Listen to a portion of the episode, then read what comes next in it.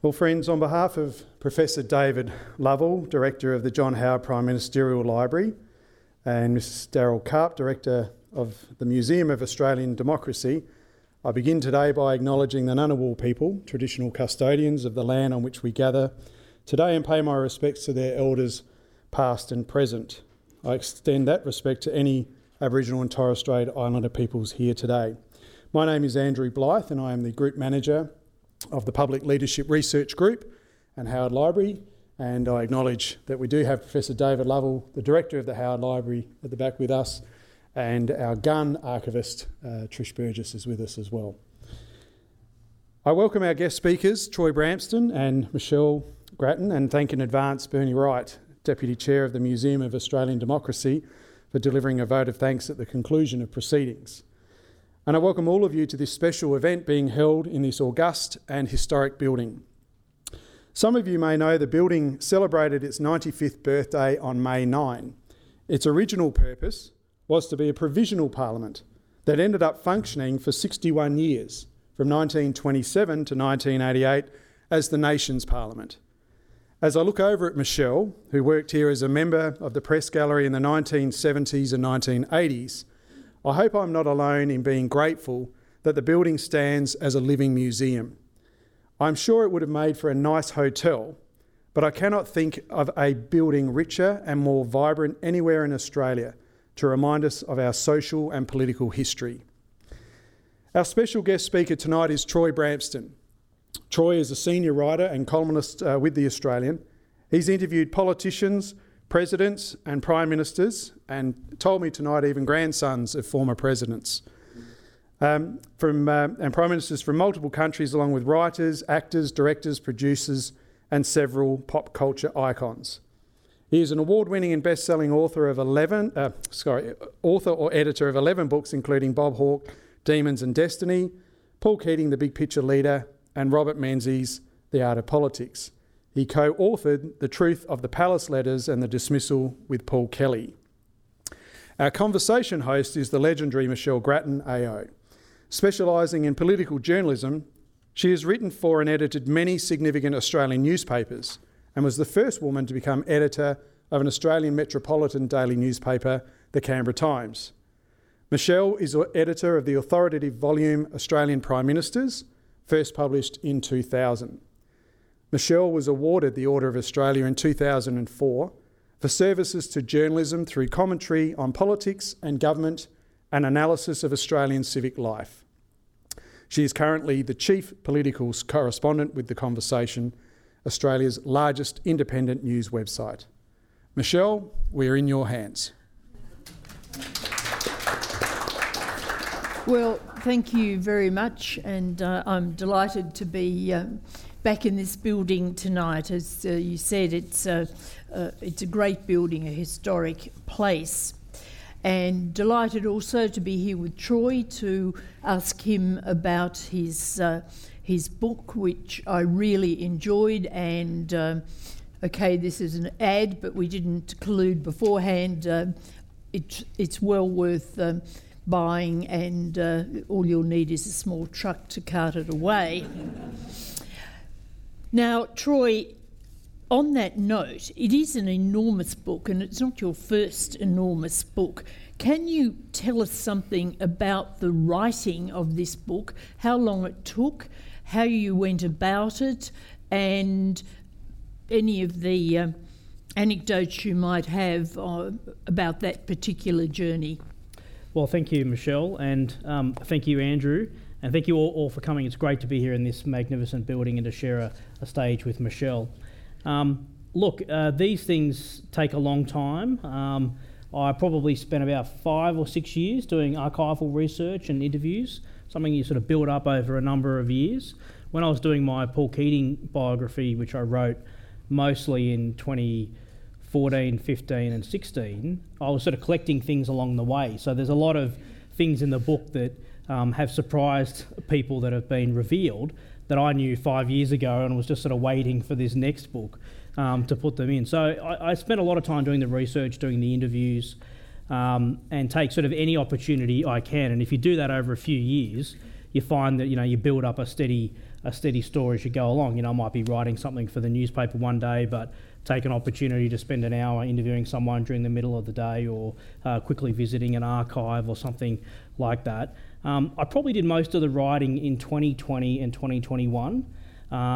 Like you, as a journalist, you learn to write fast and to analyse material quickly.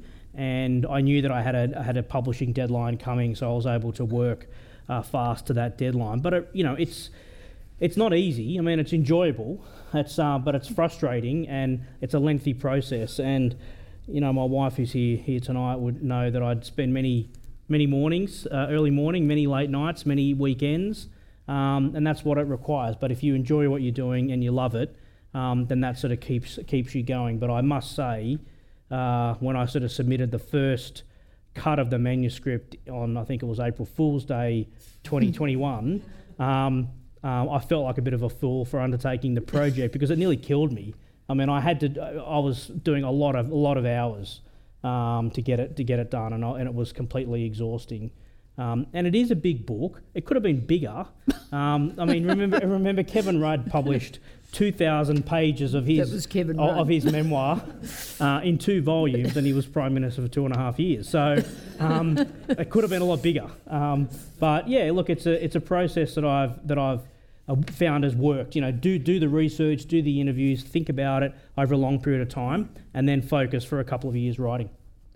Now, you obviously spent a lot of time with Hawke himself.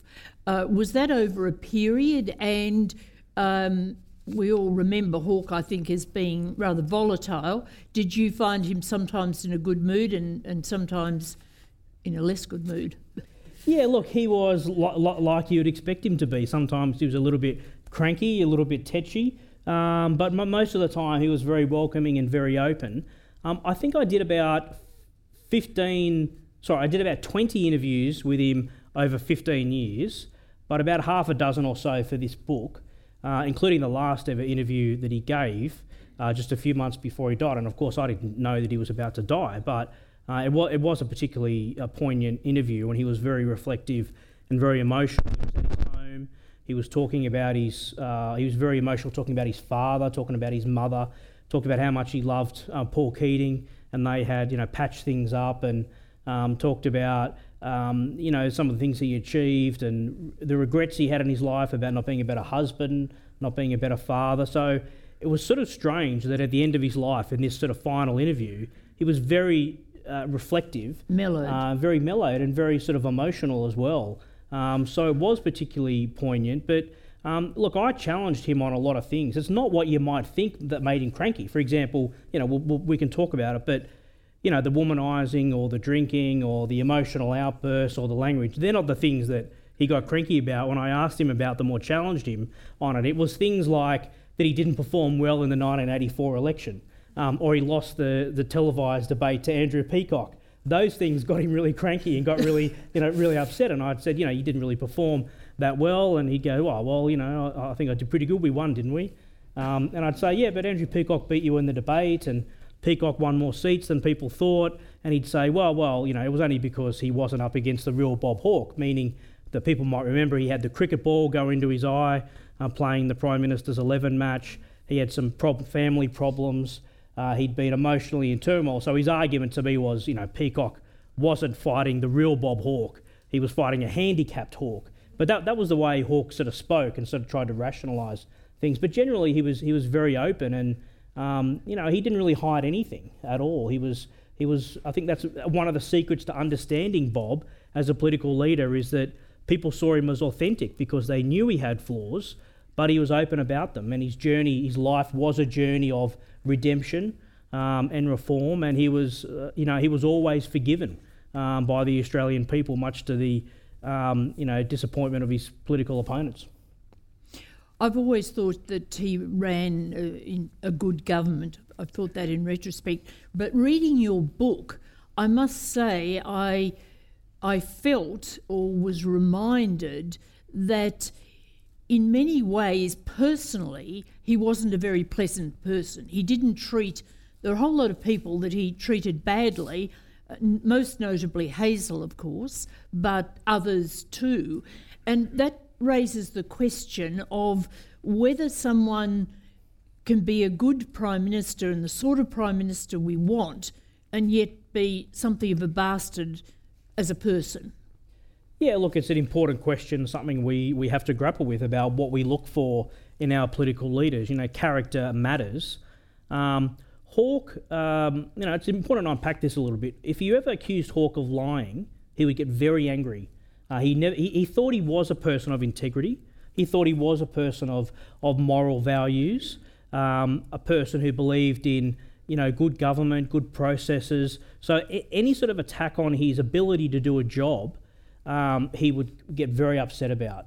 But he was open about those flaws in his character. And he lied to Hazel all the time. He lied to her all the time. He lied to the children. And, you know, I was able to interview Susan and Stephen Hawke, his son and daughter, and they lived with the sort of roiling turmoil that most other Australians saw on television or read in the newspaper, or had only been hinted at. They saw him drunk at home. They saw him.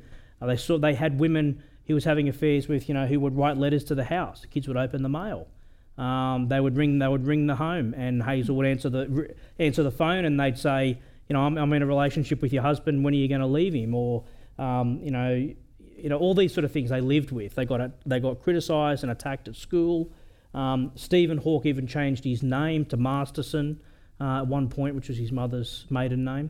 So it was very, very difficult for them. And I think, you know, I don't know if I've got the right answer on this, Michelle, or if there is a right answer, because we don't actually know a lot about our politicians' private lives. I mean, sometimes they burst into the open, and we've seen a number of scandals in recent years, but do we really know what Scott Morrison or Anthony Albanese is like? Do we really know what they're like behind the scenes, and does it really matter? Well, that's the point, isn't it? We've been through an election where character was a big issue, but is really the only thing that matters that the politician has a good character in his or her public life, doesn't lie in their public life, and what they do privately doesn't matter? That was certainly Hawke's view. There's a famous book called The Endless Adventure, written by a guy by the name of F.S. Oliver, about the first British Prime Minister, Sir Robert Walpole. And in the opening, and I quote it in the book, in the opening chapter, Oliver, who was like a political scientist and historian, he argued that what matters is what a politician does in the public realm. Their private life is irrelevant to that. And Hawke, you know, furiously underlined those paragraphs in the book, and that was key for him. He felt that as well. But I do think standards have changed. I think where someone's private life impacts on their public duties, say Barnaby Joyce, for example, having a relationship with a staff member, then lying about it to Malcolm Turnbull, lying about it to the Australian people, that's a different thing. Hawke, the thing about Hawke was that he never lied about it. I mean, we may not have known or understood the extent of the drinking or the womanising or the affairs, but he never hid who he was. And he openly admitted his infidelity and his drinking problem. He had an affair with a staffer, and I think we didn't know about it, did we, till later? No, but some in the press gallery may have known about it. In fact, I know some journalists in the press gallery knew about Hawke's extramarital affairs. A long-standing member of his staff, who was his personal secretary, Jean Sinclair, who'd been with him for a long, long time. He had a relationship with her. John Brown, the former sports minister, told me that he was pursuing women in this building day and night, and he and Hawke often traded information about women they might be able to take home. So, you know, it's a different world. It's a different environment. I don't think it's acceptable then. Be clear about that. And I don't think it's acceptable now. And I think the media have a different standard now, which they apply to politicians. I think the public have a different standard that they apply to politicians. And so let's, you know, think about that and what that actually means, because I don't believe in cancel culture, but if we cancelled Hawke for his personal failures, then we would miss out on what was a very effective Prime Minister and a very effective government. So we need to have a balance about that. The key is, I think, is hypocrisy. So the Barnaby Joyce case is hypocritical. Hawke wasn't. Hawke, everyone knew his flaws, understood them, but he still did things that wouldn't be acceptable today. Just before we move off this question of character, Hawke seemed to be someone who other people always wanted to provide things for. give things to, pay for things. Peter Abels was the most notable example of this, perhaps. So, and this happened when he was trade union leader and when he was prime minister, and even afterwards, an arrangement with a clothing company or something, or some, maybe that was some other deal. But was he corrupt in that sense of accepting largesse, especially on the way up? Is that a corruption? Yeah, this is one of the things I had to explore in the book. Some people may remember Peter Abels was a well-known transport magnate, a prominent businessman. He was very close to Hawke.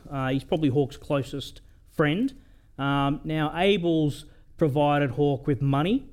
He paid his hotel bills, organised cars, found jobs for girlfriends that Hawke wanted to, forget about for a while. He paid the kids' school fees. He did a lot of things for Hawke.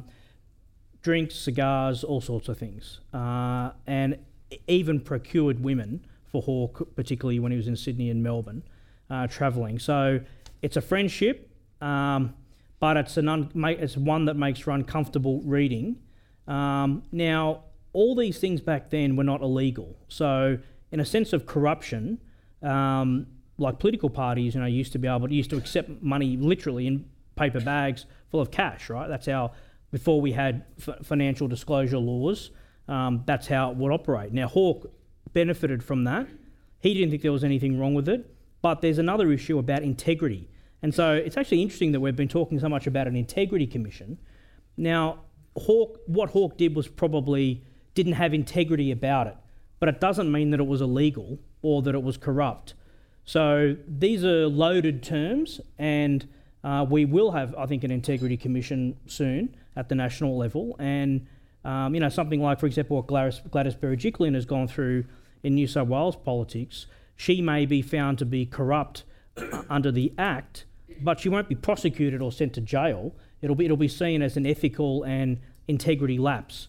So anyway, I'm getting a bit off tangent there. But look, Hawke, yes, what Hawke did was unacceptable by today's standards, but it wouldn't be, I think, corrupt. Okay, now Anthony Albanese's talking about following the Hawke process of consensus and even talking about a summit, a job summit in his case. But do you think that the whole consensus model can be replicated today, or do you think it was very much dependent on Hawke's personality, on the relationships that he brought to the job, and formalised in the Accord, of course, and on the times when people were perhaps less cynical, when politics was adversarial but not quite as it is today? Yeah, look, it's interesting because Bob Hawke has become a model for every other subsequent Labor leader except Paul Keating, of course. But it's true, people still look to the Hawke model, and we saw Anthony Albanese during the election campaign say he wanted to lead like Hawke. He's wanted to have a summit like Hawke. When I interviewed him about cabinet processes and things like that, he said, Hawke is my model for how to run a cabinet, how to run a government, how to deal with the public service and staff and things like that. He talks about consensus. Consensus is a word easy to use. Hawke never saw consensus as about reaching total agreement. Hawke saw it as finding common ground and being able to make progress on common ground. Now, we have a very different economy. We have a very different industrial relations landscape. About 50% of people were members of trade unions in 1983. Today, it's below 20%. So is there going to be an accord-style relationship? No, there's not. But I think that if Anthony Albanese can get business groups and trade unions to work together, and I think there is a bit of what he called conflict fatigue, and we have seen the Business Council and the ACTU say they want to work with the government and they do want to try to reset the relationships between capital and labour in the national interest. So I'm encouraged by these remarks, but is Anthony Albanese the next Bob Hawke? That's another question. I don't think he is. That's probably too kind to Anthony Albanese, but we'll see how he goes. And the other point I'd make quickly about that, Michelle, is that at the basis of Hawke's approach for consensus and summitry and conciliation was his personality and his popularity. I mean, this is a guy, I was astonished to find a Gallup poll from 1984 where he had a 78% approval rating as Prime Minister in his second year. Now, no Prime Minister before or since has come within cooee of that figure. So Hawke's consensus approach worked, but a large part of it was his personal style, his personal popularity. People trusted him, they respected him, he was safe, reassuring, he was optimistic, confident, and that's what I think people liked about him. Now, we've just had a new ministry sworn in, and Anthony Albanese has pointed out that many have served before, and he says they're the most experienced since Federation on the Labor side, I think he said. Hawke had a particularly talented ministry, and people who were very strong in their own right, strong personalities, Keating, John Barton, Dawkins, Gareth Evans. How did he manage that team? And can you give us a few anecdotes about some of those people? Yeah, look, it was an extraordinary team. I mean, you know, Keating and Bill Hayden and Lionel Bowen had served in the Whitlam government. They were ministers there. So had Tommy Wren, but he was in the outer ministry. So not many of them had actually come to this position of government with ministerial experience, but they had diversity of life and work experience. So think about, you know, Bill Hayden's a former policeman, Mick Young's a former shearer, Don Grimes is a doctor, Peter Walsh is a farmer. You know, Susan Ryan was a teacher. Gareth Evans was an academic. There were former trade unionists there. You know, so there's a very diverse group of people from right across the country, and they did work very effectively together. There were big personalities and big egos, but it came down to Hawke's style, because Hawke said to his ministers, this is the way he wanted to operate. He said, there are only two instances when I would ever intervene in your portfolio. One is if there's a problem for the government and it requires prime ministerial intervention, or number two, he had a personal interest. And the only areas where he had a real personal interest were the economy and foreign policy. But he was able to work, for the most part, pretty effectively with Keating on economic policy. They did have some spectacular blow-ups from time to time, but for the most part, they did work pretty well together. And he worked very well with Bill Hayden. It was something that I talked to Bill Hayden about, I talked to Hawke about, and Kim Beazley as the Defence Minister. I wanted to get a good insight into the Hawke-Hayden relationship. And Beazley said, look, Hawke was very mindful of the fact that Bill had been Labor leader, and Hayden was very respectful of Hawke becoming Prime Minister. So these big egos were able to work together. Now, you know, Hayden had the Labor leadership taken from him in tragic emotional circumstances on the day the 1983 election was held, and Labor's polling showed he would probably lead Labor to victory, but it wasn't certain. But it was very difficult for him, and when Hawke did take that leadership from Hayden, it was not a moment of triumph, it was a motion of tears. Hawke cried and Hayden cried. But the thing is, you look at Abbott, Turnbull, Morrison, Rudd, Gillard, they all put knives into each other's back, but Hawke and Hayden worked very effectively together, and they were able to put the country first. So, yeah, I mean, they had very robust debates, very spirited debates in Cabinet, and something like Gareth Evans's diary, which you can read now, shows some pretty vitriolic exchanges, but they were able to do that in what they saw as a robust debate about policy.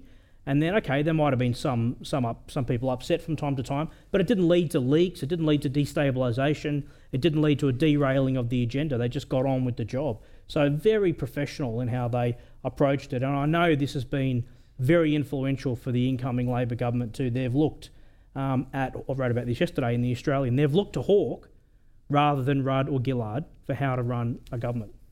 But of course the relationship with Keating was incredibly up and down, not just at the end but over the years, wasn't it? I remember being on a trip when Keating, I think it was the one of his Banana Republic comment perhaps, and he, and you recount this, Hawke told the travelling media what he was going to tell Cabinet, and the next day the Cabinet, or at least Keating, ticked off the points from the newspapers. So just talk a little about that relationship.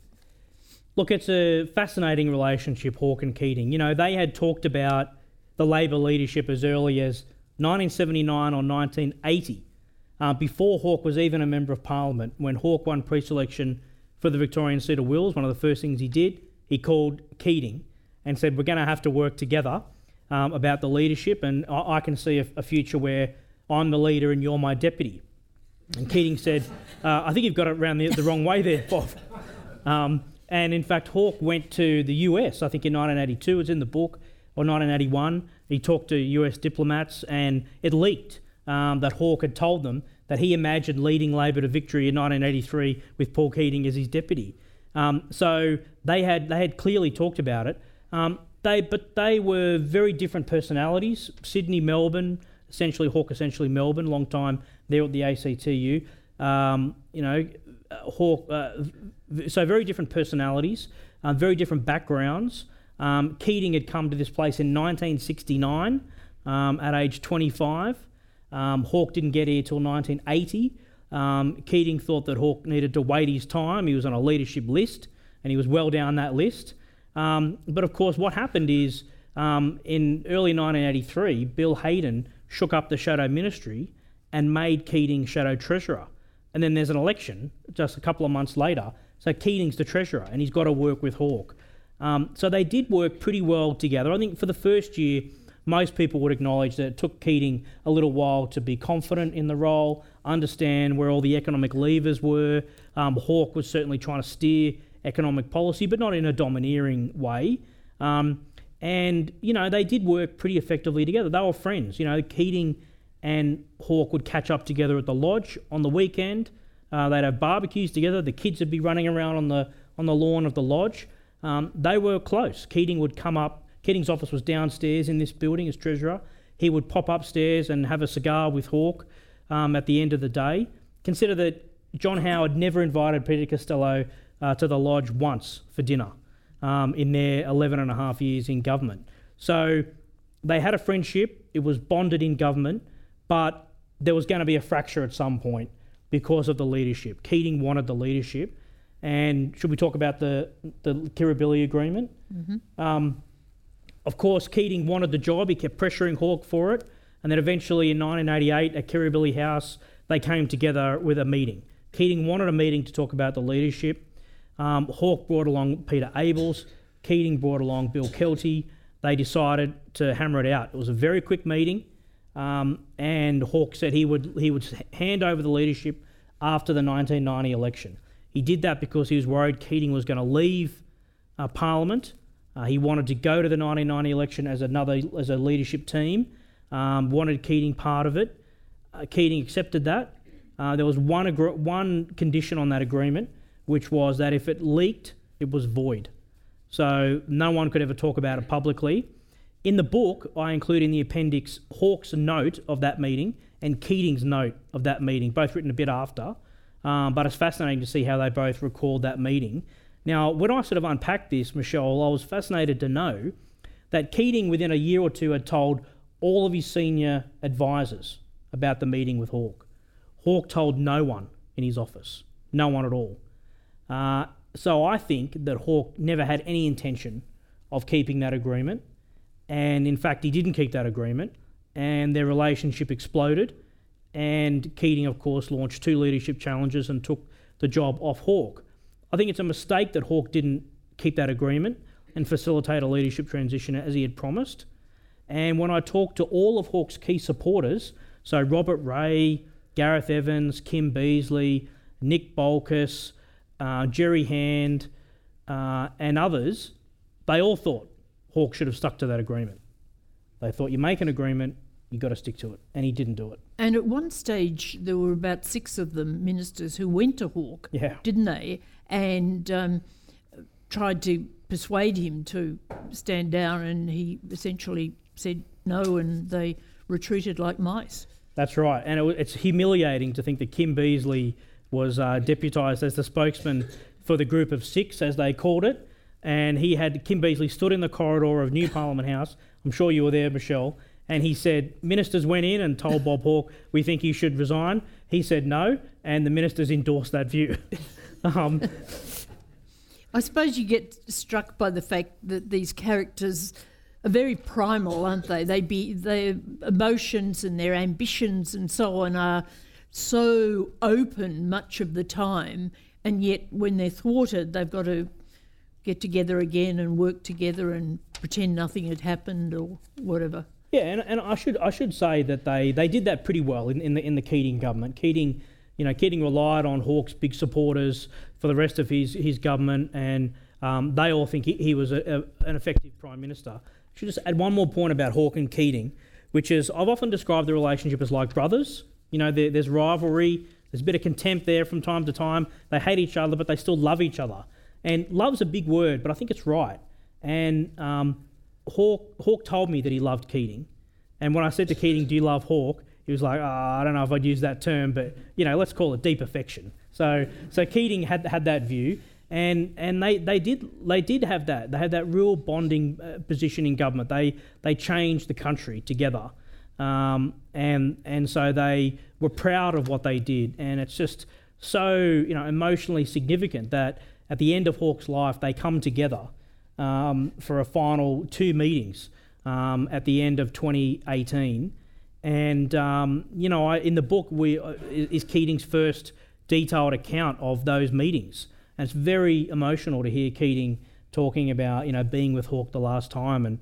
And Hawke says to him, you know, I'm going to die soon, but I wanted you here. I wanted to see you again. And Keating tried to make light of it, saying, oh, Bob, you know, you're not going to die yet. You'll live for many years yet.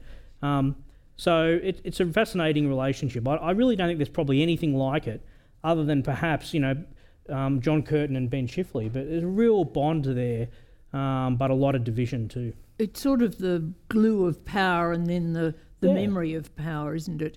I just wanted to touch on a couple of things before I open it up for questions. One is that I think we romanticise the 80s as this great reform era that so much was done, that somehow it was all smooth, that there weren't huge fights within government and that the opposition went along with things. But in fact, the left was very strong in those days in the caucus, wasn't it? And they really kicked up very noisily over a whole lot of things.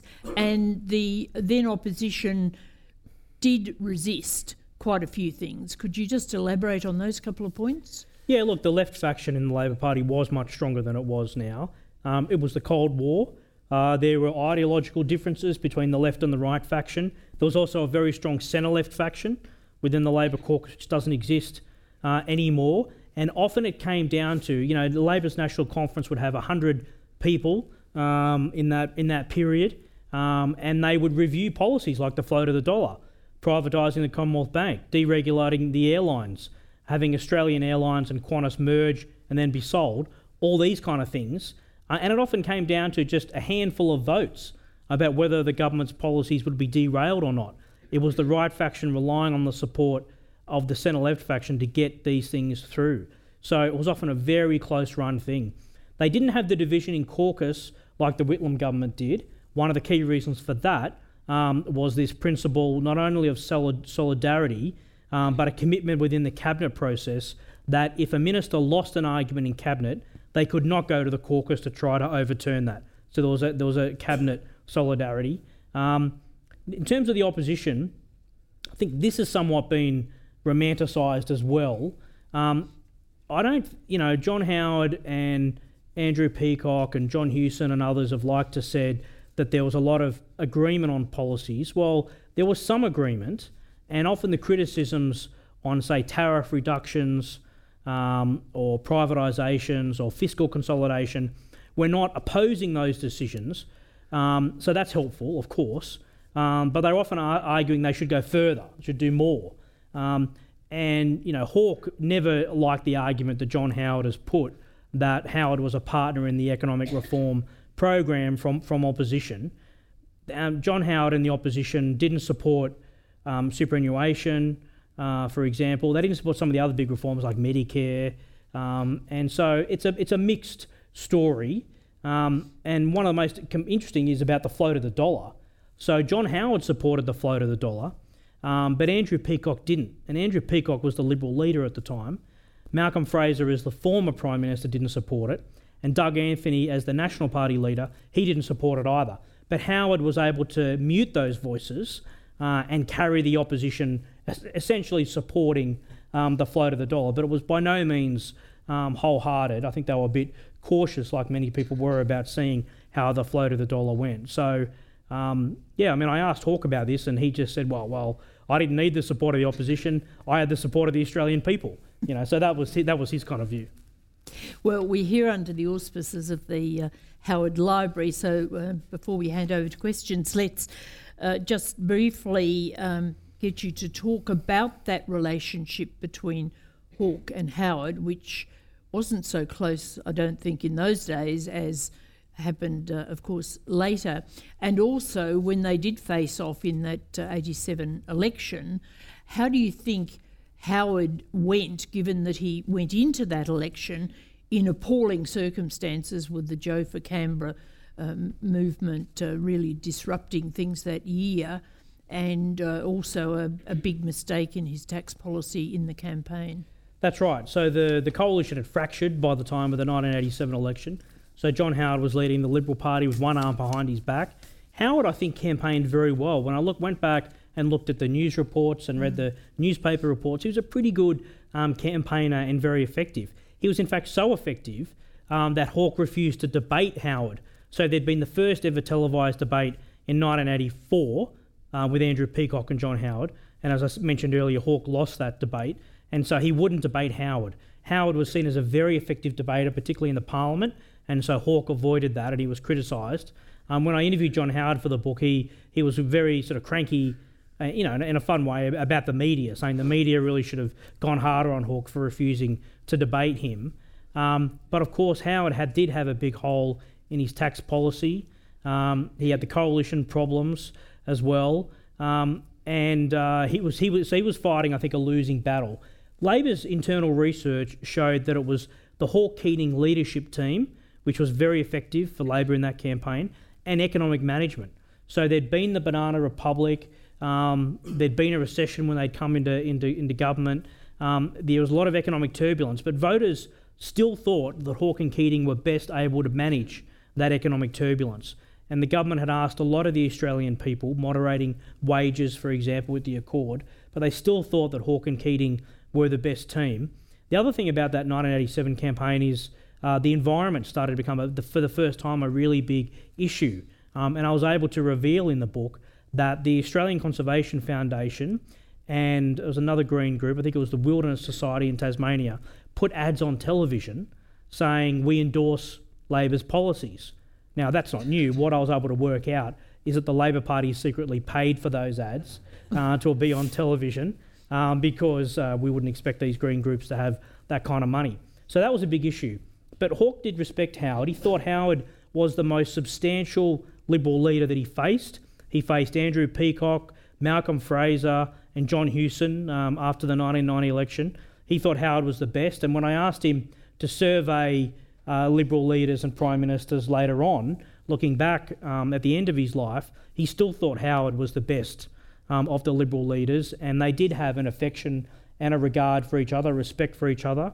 When Howard surpassed Hawke as the second longest serving Prime Minister, Hawke wrote Howard a letter to congratulate him and to acknowledge the milestone and say he respects him, and that letter's in the book, and so is John Howard's reply. And later on in life they did do, including here, I came to an event, I think in this room, where they did an event together. So there was respect, but it was not so much, they had big policy differences, let's not downplay those, but Hawke respected Howard as a politician, respected his tenacity, his conviction.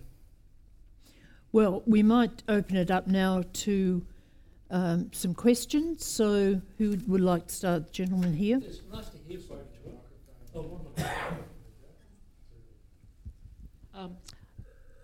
It's very interesting to hear you talk. I'm going to ask a sort of funny parallel, and I'm going to in terms of John Kennedy as president and him womanising, and yet he had very great policies and was able to achieve a lot. There's Bob Hawke and his womanising and what he was able to achieve. How do you think that would go in modern circumstances with somebody having the same sort of idea, modern politician having all this womanising? Would the media keep quiet about it, or do you think they'd expose it and sort of show this man has not got the integrity that he was thought of? Yeah, it's interesting. I once said to Bob that the political figure that I most admire was Robert Kennedy, and his response to that was, "Oh, Robert and John, what they got up to, you wouldn't believe," which I found ironic. Did he? No, probably not. Look, I mean, again, it's I think the media had different standards. We didn't. The media, certainly the White House press corps, never reported any of those things that Kennedy was up to, even though they knew about it. And so same with Hawke. Some members of the press gallery understood it and knew about it and didn't report it. I think the difference, though, and I don't want to defend Hawke, so I don't think I'm defending him. Hawke, again, didn't lie about it. You know, he, even as Prime Minister, he went on Clive Robertson's Newsworld program in 1989 and admitted his infidelity when he was Prime Minister. Now, John F. Kennedy never did anything like that. But, you know, it's both cruel. It's cruel what they did to their families.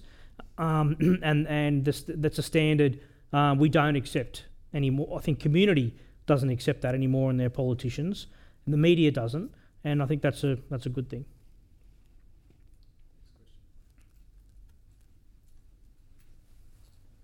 Perhaps if you could also say your name. Okay. Peter Taft. During the entirety of the Hawke Prime Ministership, the Australian Democrats held the balance of power in the upper house, which is directly relevant to what you were talking about, getting legislation through. So as much as Hawke and Keating might have liked to say, the Australian people support us, they needed Don Shipp, Janine Haynes and their party. So how much of the book, I guess, covers the negotiations? Did Hawke himself engage much in the negotiations to get legislation through with the Democrats, or was there some other process involved there? And how many, I guess, with all the interviews that you did for the book, you've said over 100, were with people involved with the Democrats or with any of the former senators? I'm not sure if any are still alive, but, you know, how much of that was did you engage with the Democrats in terms of putting this book and indeed perhaps your other ones together? Yeah, look, I mean, I actually don't think the Democrats were all that significant in passing legislation because the Labor Party had coalition support most of the time for their budget measures and so on. So there were not many instances where it came down to the Democrats in the Senate being critical on an element of policy that Hawke was personally involved in. So I actually don't write a lot about that. In my Paul Keating biography, I wrote a lot about the Democrats, and in particular Cheryl Curnow and her role with the Mabo negotiations and things like that. But no, I mean, Hawke had a good relationship with Don Shipp. They were quite friendly with each other, went to the races. They're both in Melbourne and so on. They liked each other. But no, I don't write a lot about that. And the reason is it never really came onto my radar as something that Hawke was particularly focused on or felt he needed to. And I think the reason for that is because they did have coalition support in the Senate for most of the things that would have been contentious, particularly budget bills. Hi, Campbell Rhodes from Moad, coincidentally. In the book, there are some fairly, I think it's safe to say, warts and all moments that... There are parts of the book where I've actually read it and I've gone, really? One of those moments being the revelation, and I can't believe this didn't get out, that Bob Hawke from time to time used to greet his guests in the Altogether, particularly at the Lodge. So I guess my question is, in the researching this book and in talking to all of the people who knew Hawke, is there anything that really surprised or shocked you and that you never thought you would actually learn or find out? Look, Hawke did like to be naked, He liked to be naked at the ACTU days. His staff often saw him naked. There's many stories of politicians opening a door at a hotel room and finding Hawke naked. Bill Hayden tells a great story about being in one of the ALP conferences at the West Point Casino and going to see Hawke, and Hawke's completely naked. And Hayden's recollection is that he had heard so much about the size of Hawke's important appendage and was shocked at how small it was. So that's what Bill told me. And then when Bill wrote that in his own memoir, Bill rang me one day when I was working on the book and said, I want to tell you another story, which is that after he had made that story public, Hawke had confronted him at a function in New Parliament House, up on the hill, of course, and Hawke came in very close to him and said, don't ever say that again about, you know, the size of my you-know-what, and then gave him a little bit of a jab into the tummy, and Hayden fell back on the chair. And so he was very upset about any measurements being done, let's put it that way. But yeah, look, that's just who he was. You know, Paul Keating says he went to the lodge a few times and Hawke's lying on the banana lounge by the pool naked reading cabinet papers. So yeah, look, there are lots of things. I mean, the hardest thing for me to write was about the infidelity and about some of the things that Hazel and the children had to put up with. It's very difficult to write about that and to understand it and to unpack it and explain it, put it into words and try to put yourself in their shoes, you know, what they're feeling, what it was like. And, you know, some of the most terrible things I found were these letters that Bob wrote to Hazel when he was at Oxford University and she was going to join him. And in these letters, he's pouring out his soul. He's saying that he's wrestling with his demons. He can't contain his sexual drive and he's not able to maintain his faithfulness to her, and he needs her to come to Oxford as soon as possible. Now, okay, he's in his 20s, but it's all there in the letters, and that's hard to write about. And the way he talks to her, the way he treated her was really terrible at times. And it was difficult and hard for me to talk to the children about that as well. So, look, you know, there parts of this book are shocking and they are surprising and very disappointing. Hawke was not Michelle said a bastard, but that's right. I mean, he wasn't a very nice person. But then again, he could be incredibly compassionate. He could be empathetic. He could be inspiring for people. He could do, you know, kind gestures for people. You know, he was very committed to all sorts of policy issues, whether it's, you know, the advancement of women or the environment or ending apartheid or whatever you want to talk about. He was very, very committed in a public policy sense, but he was very, very flawed as a person. But do you think if people had known more about, I mean, they knew about the womanising and the drinking and so on in the broad, but if they'd have known about the personal costs that imposed at the time, he would have had this relationship that he did have with the Australian public, or would they have been turned off by that? Look, Michelle, I think even by standards in the 1960s and 70s, this is too much. It's just too much. You know, I even found newspaper interviews where Hawke is talking to journalists about the kind of women that he likes and how he liked them to wear their hair and the kind of clothes and shoes. You know, it's incredible. And, you know, where did I find that article? I found it in Hazel Hawke's scrapbooks in Perth. And in fact, I mentioned this earlier today when I was talking about the book. It was an article that you wrote, Michelle, that I found, I think just after Blanche Dalpuche's biography came out in 1982. And the article that you wrote, Hazel had cut it out from The Age and put it in her scrapbook. And she circled a paragraph. And the paragraph that she circled, you had written that a lot of these political leaders, you know, have flaws, they have faults, and they regret them and they feel bad about them, but they wouldn't change. They wouldn't change anything. That's who they are. And Hazel thought that was significant. And, you know, it's a sad thing to say, but when I interviewed Hawke for the last time, I said, do you have any regrets about being a husband and a father? And he said, yeah, I was a terrible father. But I said to him, would you have changed anything if you could do it again? And he said, no. It's hard to hear someone say because he wanted the prime ministership, and he felt that he had to live that lifestyle, and that was who he was, and he wasn't going to... He had regrets, but he wouldn't change it. So, you know, Hawke is a complex person. I think my sort of shorthand at the end of the book is a worse person than we thought, but a better prime minister than we thought. And so, you know, it makes for interesting reading. Another question? And Andrea Cullen, firstly, thanks, Michelle and Troy, for a very interesting conversation and for your time. I'm interested in whether you could shed some light on Bob Hawke's views on the institution of Parliament and its role. Yeah, look, he wasn't a big fan of Parliament. He didn't like Parliament. He said many, many times, he thought Parliament was a charade. He didn't like the fact that you went into Parliament and both sides knew what their position was going to be, but they have a debate anyway, and the debate has no impact on the outcome of the way they vote. And of course, he had been the trade union movement's industrial advocate in the late 1950s. He'd been the ACTU president.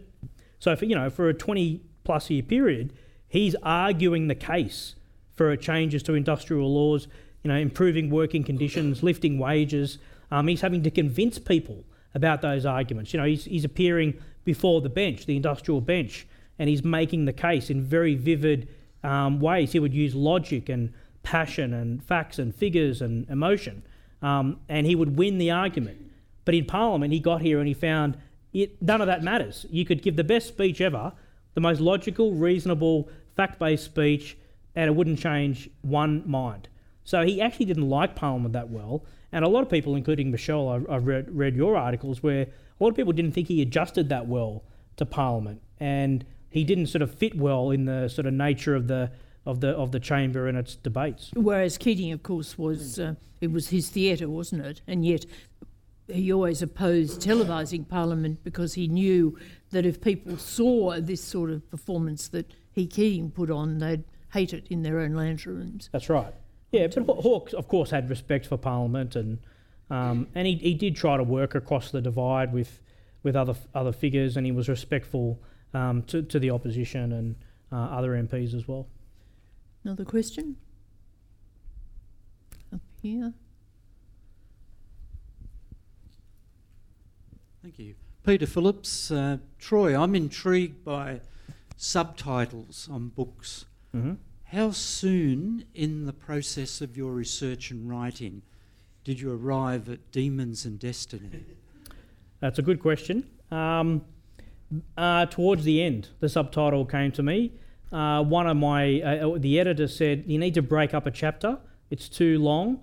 It was a chapter at the end of the 1970s period, and it was a chapter that dealt a lot with womanising and drinking and his emotions and things like that. So I'd called it, I can't remember, maybe a friend over there might find it, but there is a chapter with the word demons in it. And then I thought, okay, that's a good word. And then the book was originally going to be called something like A Matter of Destiny was the subtitle. And I just put the two together and it just worked. Demons and Destiny. So the definitive biography is not part of the title. That's just something the publisher put on. But I'll take it and go with it. Thank you. Well, look, thank you very much for your questions. And Troy, perhaps if I might, I'll just mention that you speak about that Kirribilli agreement. We've actually got the infamous note, the Ian McLaughlin note. Oh, yeah, right. In our collection. Happy to share that with you when you visit next. But yeah. Perhaps if I can take you back just... because you and I had a conversation a little while back, and Michelle talks about it being a big book, but maybe you could share with the audience how you go about doing your interviews, because it's not just a matter of showing up, is it, and just hitting record. There's a bit of work either side of the interview. Yeah, look, interviews are hard. I interviewed Michelle for the book. She was generous to do an interview. More than 100 people interviewed, and you spend a lot of time on interviews. You need to prepare, you need to think about what can you ask this person about, obviously, look at things they've said or written before. And so I have a list of questions that I want to ask, but I've tried to anticipate the answers before I've done the interview. So I know where they're going to go with something, and if they don't say something that I thought was their view, I can prompt them to say what I'm hoping they might say, or some talk about some story. But sometimes, you know, the key thing for a good interview, and look, you know, I've interviewed lots of people, but there are many other expert interviewers here. You got to listen. Listening is the most important thing. It's not just about asking your question. You've got to listen to the answer, because sometimes they can say things that you didn't know or didn't expect, and that might prompt another question. And sometimes, you know, sometimes you get the best things out of interviews when you least expect it, because they've said something that you know, you didn't anticipate. So, but you know, to do a good interview might take me better part of a day's research to do a half hour to a 1 hour interview with someone. And I'm conscious of people's time, and so want to make the most of it. And do you find the transcription service that's available in the cloud don't quite get the Australian accent? Well, transcripts are a big deal in my family, because my mother did most of the transcripts for this book. I paid her per word to do it. So there's no slave labour. We have good working conditions in my family. And my daughter did a few transcripts as well. She was keen to earn some money. There you go. She actually did the Paul Keating transcript. And when she got to the end about Keating talking about the last time she saw Hawke, she was in the lounge room with a laptop. You know, kids have got three screens at the same time, headphones on, she's typing away. And then she looked up at me, and there are these tears, you know, going down her cheeks as she's listening to Keating, because she can obviously hear his voice, which you can't do it when you're reading the book. So the transcripts, you know, I do some, but I rely on others. Yeah, well, my mother was a court reporter in her younger days, and when she was watching the news, I thought it was early onset of Parkinson's, but she's actually transcribing the news as she's hearing it. But anyway, ladies and gentlemen, thank you for your participation. It's now my pleasure to invite Bernie Wright, Deputy Chair of the Museum of Australian Democracy, to deliver a vote of thanks.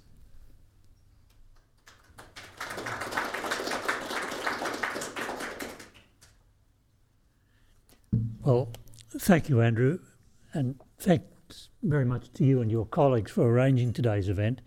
What a rich and rewarding discussion it's been. We've been treated to. It's really been quite something.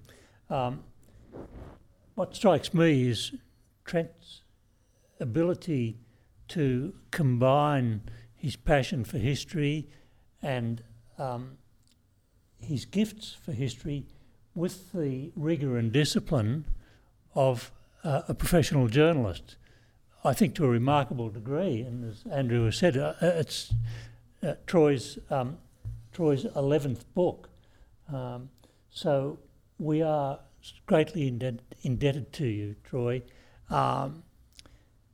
It's a distinguished contribution you make to our national life. At an event like this, a couple of years ago, I think, to do with the launch or a conversation about the book on Robert Menzies, Troy was generous enough to talk about Heather Henderson as a living national treasure. That's how you labelled her. Well, I think you should be on warning a few more years. If this, people might be throwing that label at you. But we are so indebted to you. And to you too, Michelle.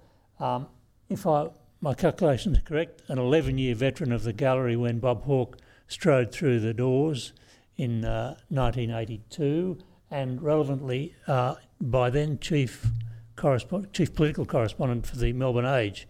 So again, talking about Parliament, no complaints about today's question time. It was a most generated such insights really that most of us can't wait to get into the book. I'd also like to say that I think Demons and Destiny and the conversation today remind us that our democracy isn't really to be dismissed with a wave of the hand because of its failings. Rather, I think both of you remind us that it is worthy of serious study and serious consideration and discussion, whatever its faults. It merits study. It rewards those who put the time in. And of course, that's exactly what we hope to foster here at MOAD, at Old Parliament House. Cameron and his colleagues and what the Howard Library is on about. So thank you again from us all, and could I ask you all to please join in thanking Troy and Michelle. Thank you. Thank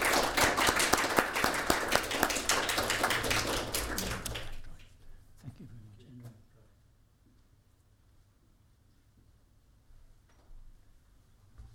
Thank you, Bernie.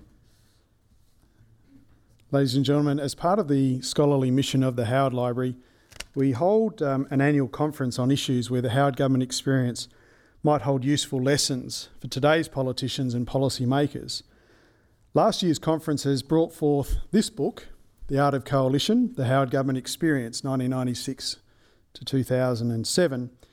And this year's conference is on how governments manage crises, with a sub-theme of Do Governments Learn?